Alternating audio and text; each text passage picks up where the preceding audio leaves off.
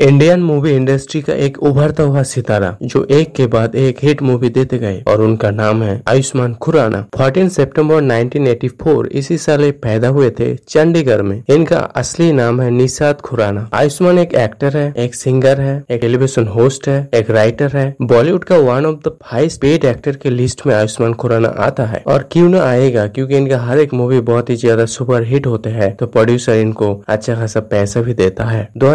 में time magazine ने इनको दुनिया का हंड्रेड टॉप इन्फ्लुएंस पीपुल की लिस्ट में रखा था 2004 में एम रोडी शो में यह हिस्सा लिया था और वो शो इन्होंने जीता भी था और तब से ये अपना करियर का शुरुआत किया था इनका पहला बॉलीवुड मूवी था बिक्की डोनर जो एक कॉमेडी मूवी था और ये मूवी अच्छा खासा हिट भी हुआ था और उसके बाद एक के बाद एक दम लगा के हाइसा अंधाधुन ड्रीम गर्ल बाला बधाई हो जैसा मूवी देख के ये एक बहुत बड़ा स्टार बन चुका है